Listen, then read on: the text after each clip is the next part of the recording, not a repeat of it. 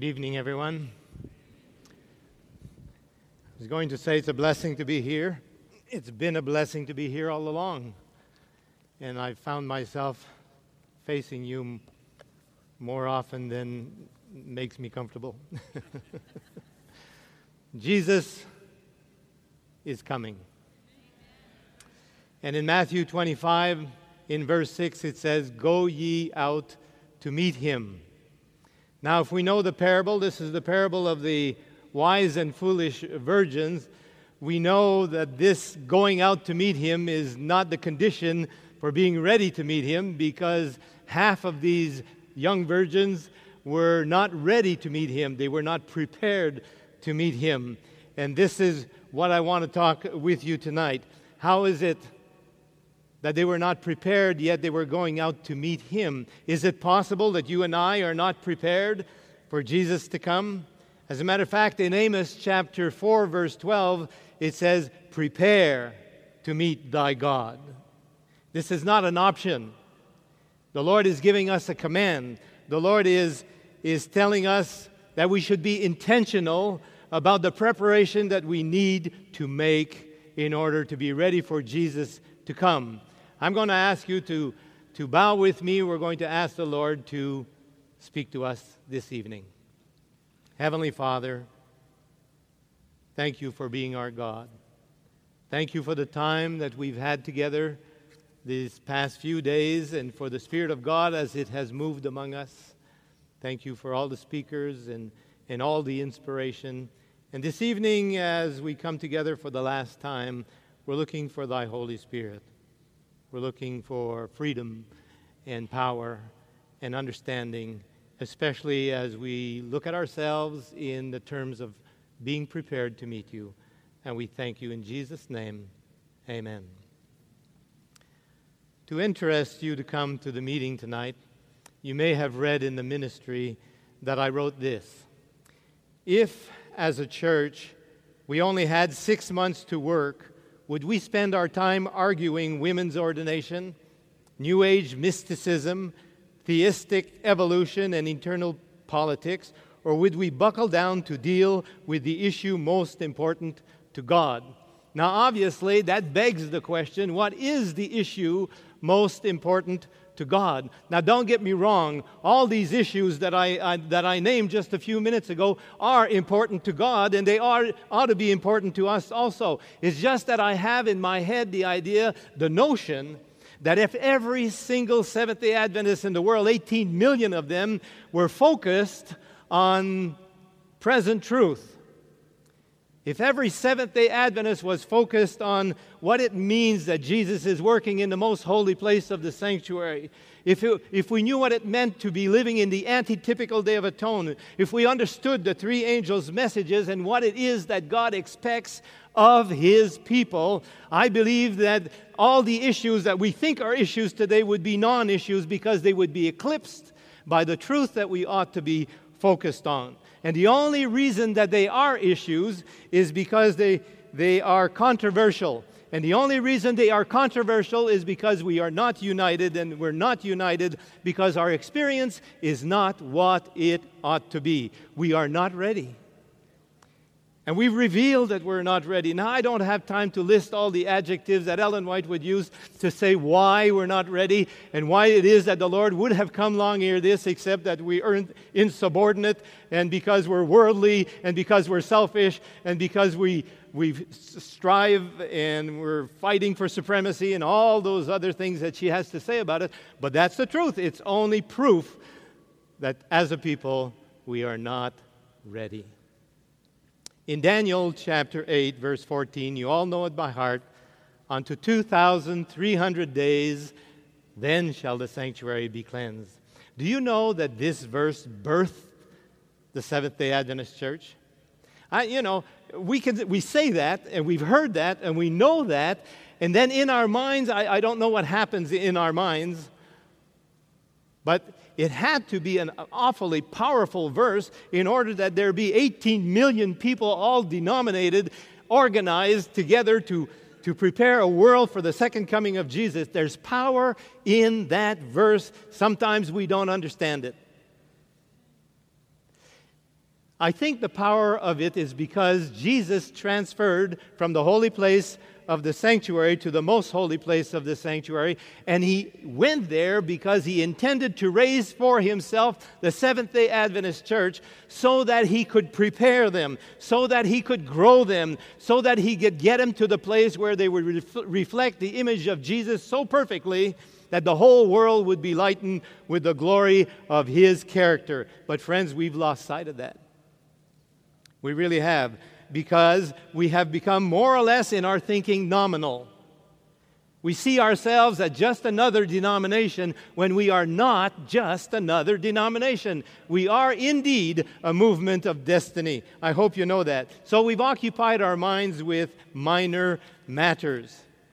In the book Acts of the Apostles, page 50, paragraph 1, whenever minor matters occupy the attention, the divine power.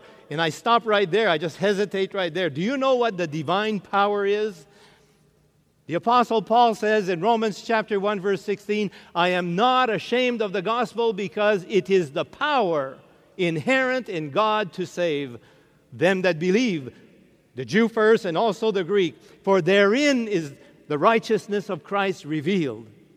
And when you analyze that long enough, you will see that there's some words here that are synonymous. The word power, the word gospel, the word righteousness of Christ all mean one thing. It is the power of God to save. That's what it is. In Faith and Works, page 27, paragraph 0, divine power and the human agency combined will be a complete success. Why? For Christ's righteousness accomplishes everything. What does Christ's righteousness accomplish? That's where the power is. Christ's righteousness accomplishes everything. So we'll go back to our quotation. Whenever minor matters occupy the attention, the divine power which is necessary for the growth and prosperity of the church, which is necessary for the growth and prosperity of ASI, which is necessary for the growth and prosperity of the North American Division, GC, OCI, the local church, I don't care what you want to say. All the power that is necessary is in the Holy Spirit and in God Himself, in Jesus Christ. So whenever minor matters occupy the attention, the divine power which is necessary for the growth and prosperity of the church, which would bring all other blessings in its train, is lacking, though offered in infinite plenitude. What's the problem? Minor matters occupy the attention. And we know that we have delayed the second coming of Jesus, don't we? It's very biblical. I'll have you turn with me to Revelation chapter 7. You can see it there. I've preached this before. Maybe some of you have heard this just the same. It's obvious that we have delayed the second coming of Jesus. And it isn't He who is delaying anything. He would have come long ere this. We have the proof of it right here. We're in Revelation chapter 7. Now, in Revelation chapter 7, Jesus sends four angels what to do. Do you remember? Now, obviously, you can't talk to me. I probably wouldn't hear you from where you are, but usually people say that he sent the four angels for the purpose of holding back the winds of strife. Friends, that isn't true. This is what the angels end up doing, but that's not why they were sent. They were sent to destroy the earth and every tree and everything that's in the sea. They were sent to destroy because Jesus was coming. Look at Verse 2, verse 3, this is Revelation chapter 7. I saw another angel ascending from the east. Keep your eye on that angel. We'll come back to him. I saw another angel ascending from the east, having the seal of the living God. And he cried with a loud voice to the four angels, to whom it was given to hurt the earth and the sea, to whom it was given to destroy this earth, saying, don't do it, hurt not the earth, neither the sea nor the trees, till you have sealed the servants of our God in their foreheads. And so you can see that things are on hold. The Holy Spirit being poured out in latter rain power is on hold. The loud cry is on hold. The time of trouble is on hold. The seven last plagues can't fall. The battle of Armageddon can't be fought. Jesus cannot come. And why is it? It's because the servants of our God are not sealed in their foreheads. We're not prepared. We are not ready. I don't know how I'm going to emphasize this tonight. I really don't. you know we're in trouble. If I asked you where in the Bible we should go to see what is the problem with God's people, where would you look?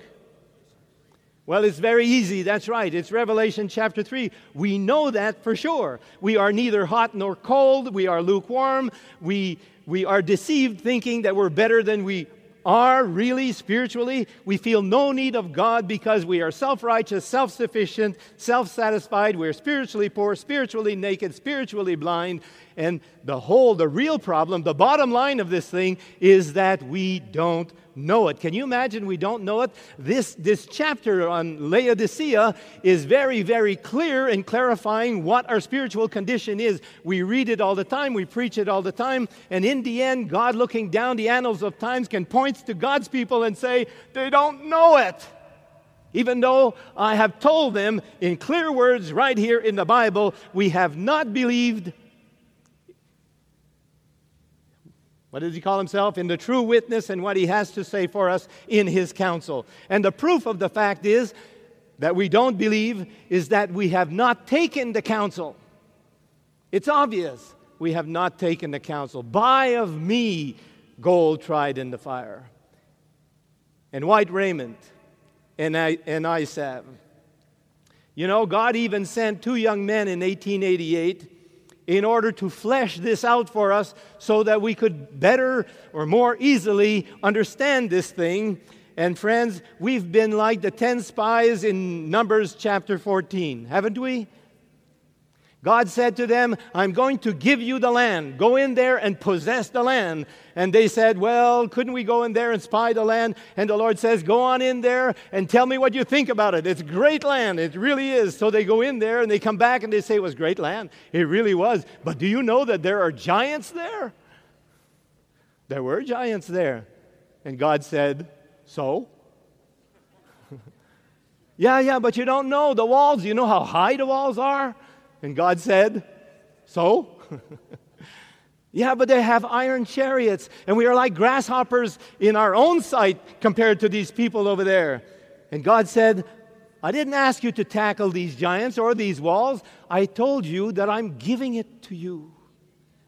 And friends, it's the same thing. It's been the same thing for us. When we've studied this thing as a denomination, we've come to Revelation chapter 14, where the three angels' messages are, and we begin to realize that God is wanting us to be like the 144,000, with God's character written in our frontal lobe, not corrupt with false doctrine, following Jesus whithersoever he goes, and no guile in our mouth, and faultless before the throne of God. We need to be perfect. We need to be ready. God wants to make a special demonstration with us. He wants this demonstration to cover the whole world. And we look at it and say, oh, wait a minute, it's a lot easier to be just like other churches around. I mean, after all, isn't that a high bar? We can't be like that. Well, friends, I want to tell you something. We are well able to do this, because it isn't us doing it. It's the same thing as for the children of Israel way back then. It's the same thing. God has promised to work in us if we would work it out, just what he gives us. In the book Early Writings, where I usually get my impetus, is in the chapter called The Shaking. It's on page 269. Ellen White is speaking about the future. It's future to our time today. It really is. She's speaking of the future. And she sees two groups of people in the Seventh-day Adventist Church in the future from now. And the one group is with strong faith and agonizing cries, pleading with God. They're pictured perspiring profusely, and they have an internal struggle. An internal struggle. Doesn't say what it is, just that it's an internal struggle. She pictures another group, and they're indifferent about the whole situation, and doesn't say what they're fighting about. I mean, what the issue is. It's just that way. And for years, I've been studying this thing on my knees, and all the while I've been thinking, what is it that will get us to the place where we're going to agonize with God like Jacob agonized with God and said, we won't let you go except you bless me? So something's got to bring us to that place as a church. And I always thought, well, maybe the National Sunday Law will do it. I assume when the National Sunday Law comes, if it should hit us any day now, I think it would bring us to our knees, don't you? But I've come to realize, no, that's not going to be it. I believe, and I got this conviction this week sometime, that the issue is somehow the Lord's going to get through to my brain that I am not as perfect as God wants me to be.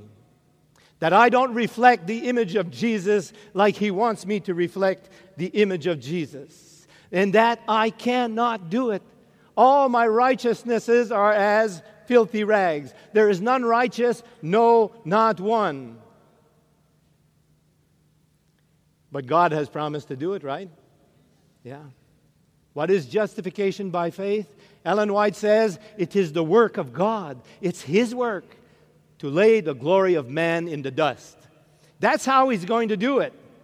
One of these days we're going to wake up groveling because we have not by faith followed Jesus where He wants us to go. He's going to bring us there. And I can't wait, but at the same time I wish I could bypass this thing. It's going to be painful. Yeah. And half the church will be wise in this matter. Half the church will be foolish. I'm still in Early Writings, page 270. I want you to hear this. I saw that the testimony of the true witness has not been half heeded. Now, what is the testimony of the true witness? It's the Laodicean message. Watch carefully now. The solemn testimony upon which the destiny of the church hangs, has been lightly esteemed, if not entirely disregarded. If our destiny hangs on the Laodicean message, do you think we ought to take this thing seriously? What do you think? But you know, God in His graciousness, in the paragraph above, He narrows this thing even more.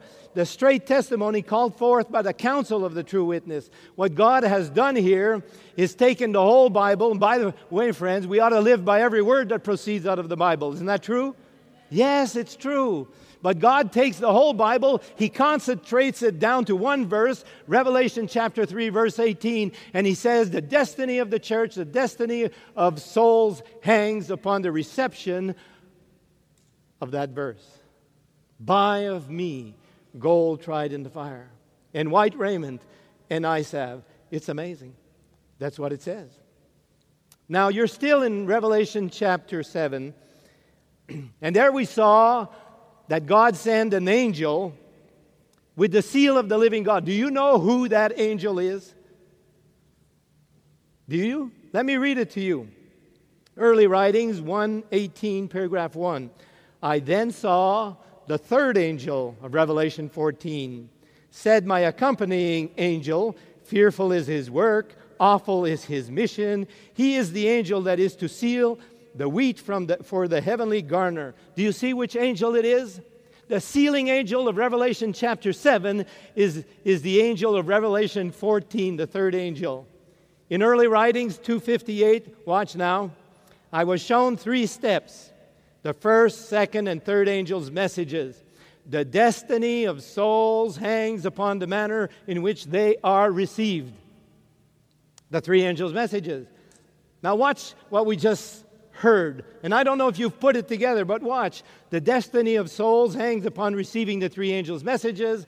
The destiny of the church hangs upon receiving the counsel of Revelation 3, verse 18. So here's the question. On how many things can our destiny hang? And I'm here to tell you it's only one thing, because it's one and the same thing. The third angel's message. Have you ever wondered what the third angel's message was? Why is it that Ellen White says it's righteousness by faith and verity? Well, we're just seeing it right now. The third angel's message is, buy of me gold tried in the fire and white raiment and eye salve. And then I want you to repent and let me in already. 5 years ago, my vice president at Eden Valley, she was working in the kitchen, and I happened to be walking through the kitchen. It was a time of convention. I was just walking through, and she arrested me right there. And she said, doesn't Ellen White say that the third angel's message is righteousness by faith and verity? Well, actually, it doesn't say that. It says justification by faith is righteousness. But it's the same thing. It's the same thing. And I said, yes, that's what it says. So she went on to say, how is it then when our evangelists are conducting an evangelistic series and they speak on the third angel's message, they speak about the mark of the beast and the resulting wrath of God. Where is righteousness by faith in that? Have you been able to answer that question? You know, I didn't have much time that day. I was just passing through. I wasn't thinking about anything like that. But it's amazing because I think today that the Holy Spirit must have inspired me, because I said, it's in there, not explicit in the text. It's implied. It's there by contrast. And you know, 5 years later, after studying this thing as long as I have, I still believe the same thing, that that's where it is. In the beast of Revelation chapter 14, you will not find righteousness by faith. You're going to find righteousness by works. You're going to find righteousness by force. You're going to find righteousness by legislation, by flattery, by bribery. If nothing else works, you'll find righteousness by torture. And when it's all said and done, there's no righteousness there at all, none. In essence, the beast does not care a hoot about righteousness. All he cares about is control. That's it. Theologically, you cannot find righteousness by faith with the beast, because the faith that you find in righteousness by faith implies self-distrust, which necessitates putting our faith in God for righteousness. With the beast, we are expected to put our faith in the traditions of men, in church decrees and creeds, in ecclesiastical pronouncements. We are expected to put the human above the divine, and friends, that always leads to the mark of the beast. That's what it is. It's enforcing human dogma above the Word of God. That's all it is. That's what it is. It is righteousness by faith in the message by contrast. Now, you and I have two problems, of course, and we're already looking at them. First of all, we've never felt our need of the counsel of the true witness. And the reason for that is we've been comparing ourselves among ourselves. We look at other denominations, and it's obvious to see. Doctrinally, they don't match up, because we have based our doctrines on the Word of God, and they have based their doctrines on traditions and a mixture of the Word of God, and it hasn't worked for them, and we could debate them anytime and win. And because we do, we think we're doing really well, and we're ill-focused altogether. We have a form of godliness, but we deny the power thereof, because the righteousness of Christ has not been internalized. There isn't anything I want more than to experience Christ as my righteousness, to have Him take possession of this individual and to work through me so that He can do whatever He wants. What can God do if He gets hold of you and me? He can do anything. The second thing that is a problem is that, generally speaking, we do not understand the three angels' messages. We don't. In 1888 materials, 165, paragraph 4, there are few, and Ellen White will say in one place, not one in 100. There are few, even of those who claim to believe it, that comprehend the three angels' messages. And yet, this is the message for this time. How many of you are living in this time? That's a stupid question. We're all living in this time. I'm living in this time, and this message is for this time. Don't tell me it's not applicable today. Then she says, just five more little words, it is present truth. Our ASI secretary-treasurer in January made a trip to another continent, and they had meetings at ASI. They had a big ASI meeting on another continent, and there were officials there, and after the meetings, a group of officials all got together, and eventually during that meeting, one official, I'm not going to tell you whether he is an ASI official or not, church official or who he is, but an official stood up and said, I don't see what the three angels' messages have to do with our identity. And our secretary-treasurer's jaw dropped like boom.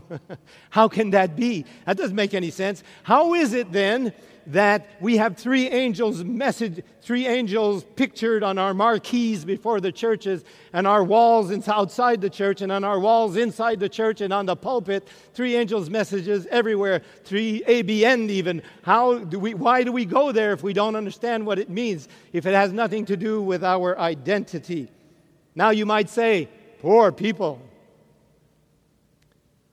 Well, don't say poor people. If I was to call you up, could you explain to me, to us, what the three angels' messages have to do with our identity? Could you?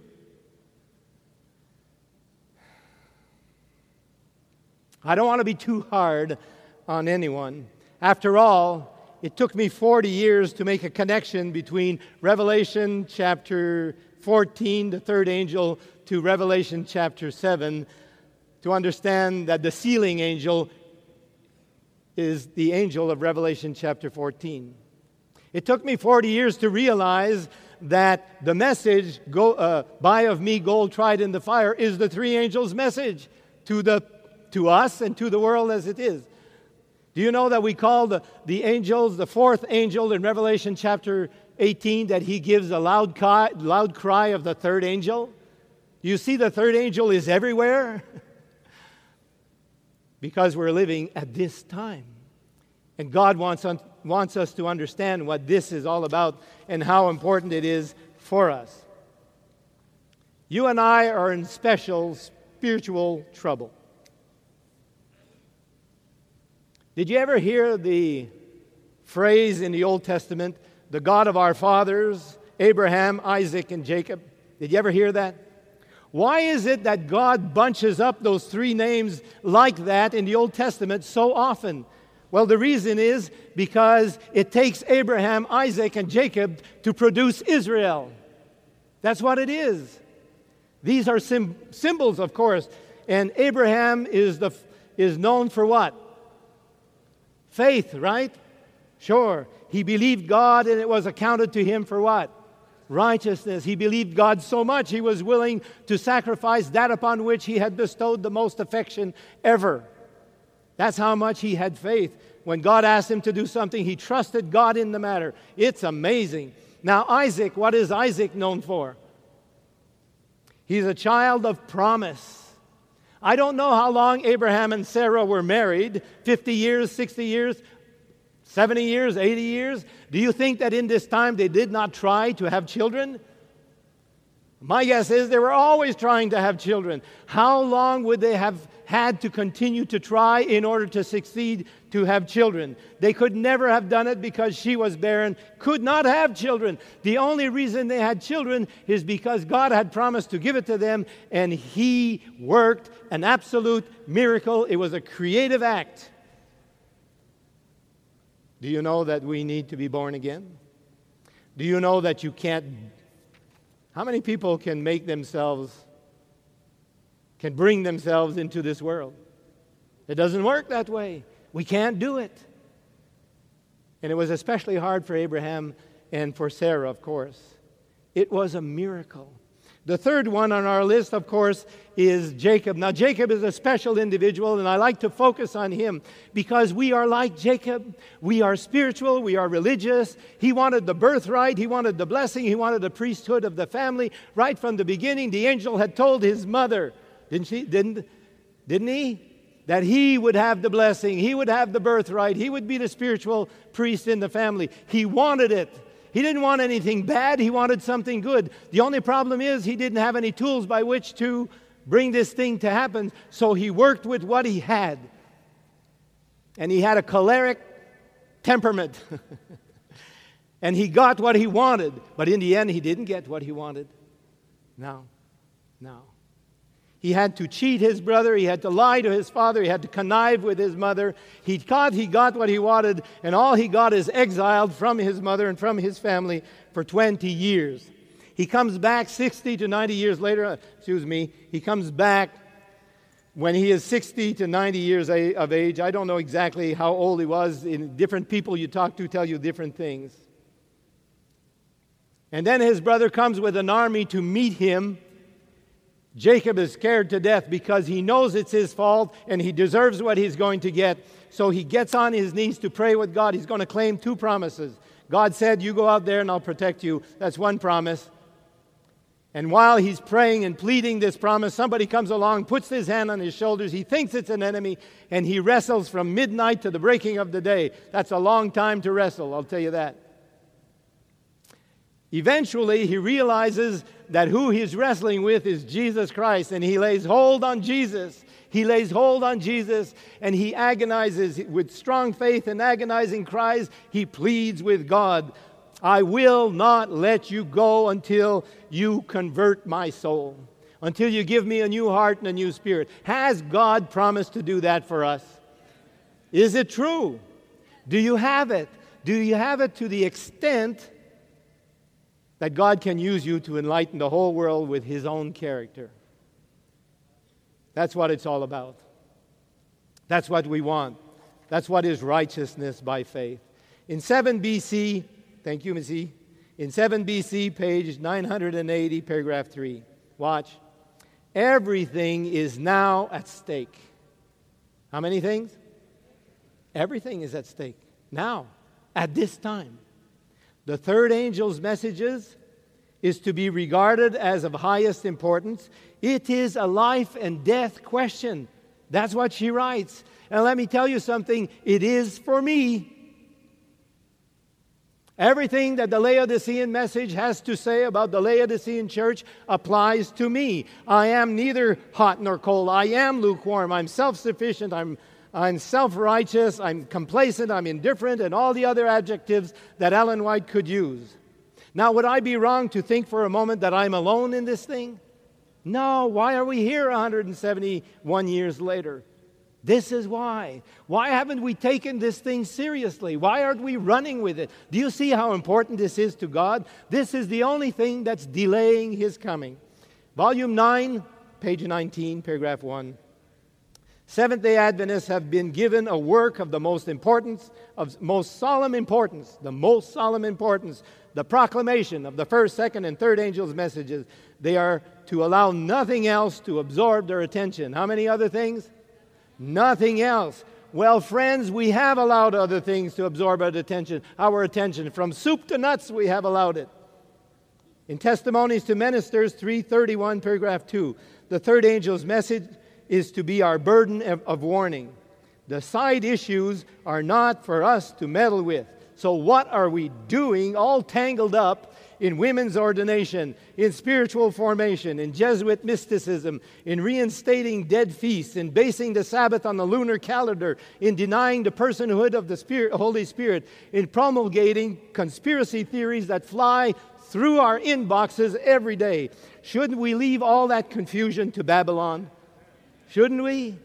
That's why Babylon is confused. Why do we go there?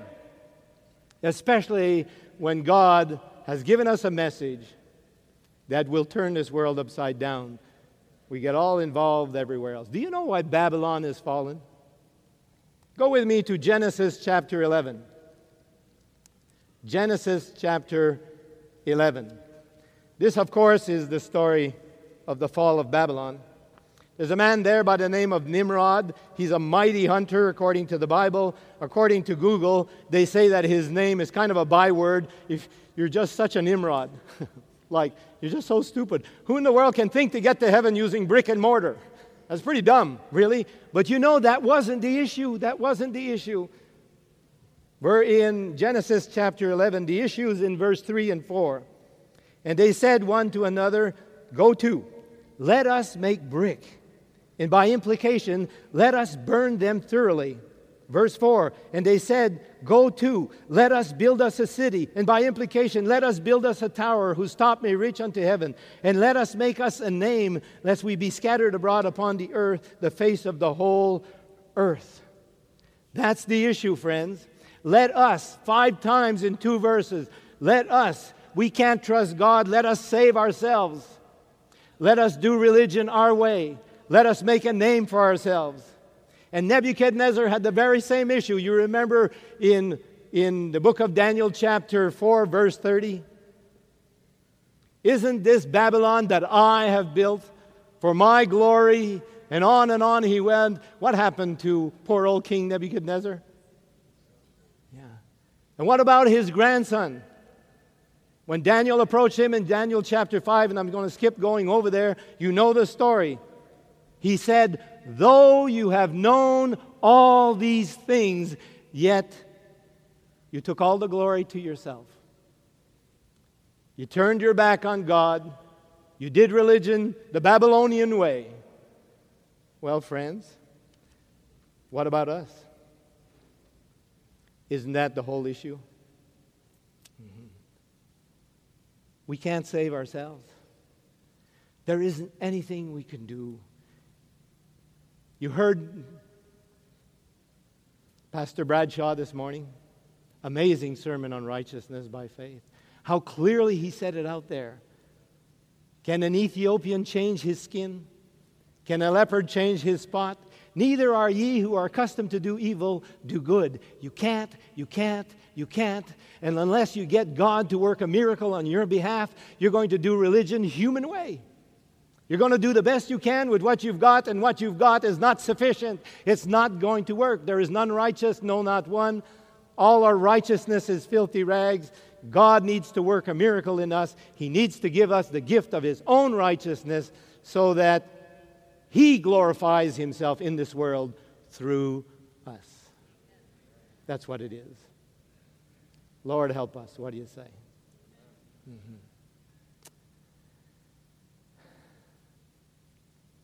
Heavenly Father, Lord, we understand. I don't know why it is that as a church we've never fully bought into your plan. Why the three angels' messages haven't made the impression they should have made on our hearts. Why it is that we do church like other people do church, in our own strength, with our own wisdom, fighting among ourselves, while all the while all we would have to do is get on our knees and ask you to show us, and we just have to follow. Lord, forgive us. We failed you. But thank you for the gift of your righteousness and forgiveness and for your love. And we know that it's not too late, and we're going to follow through.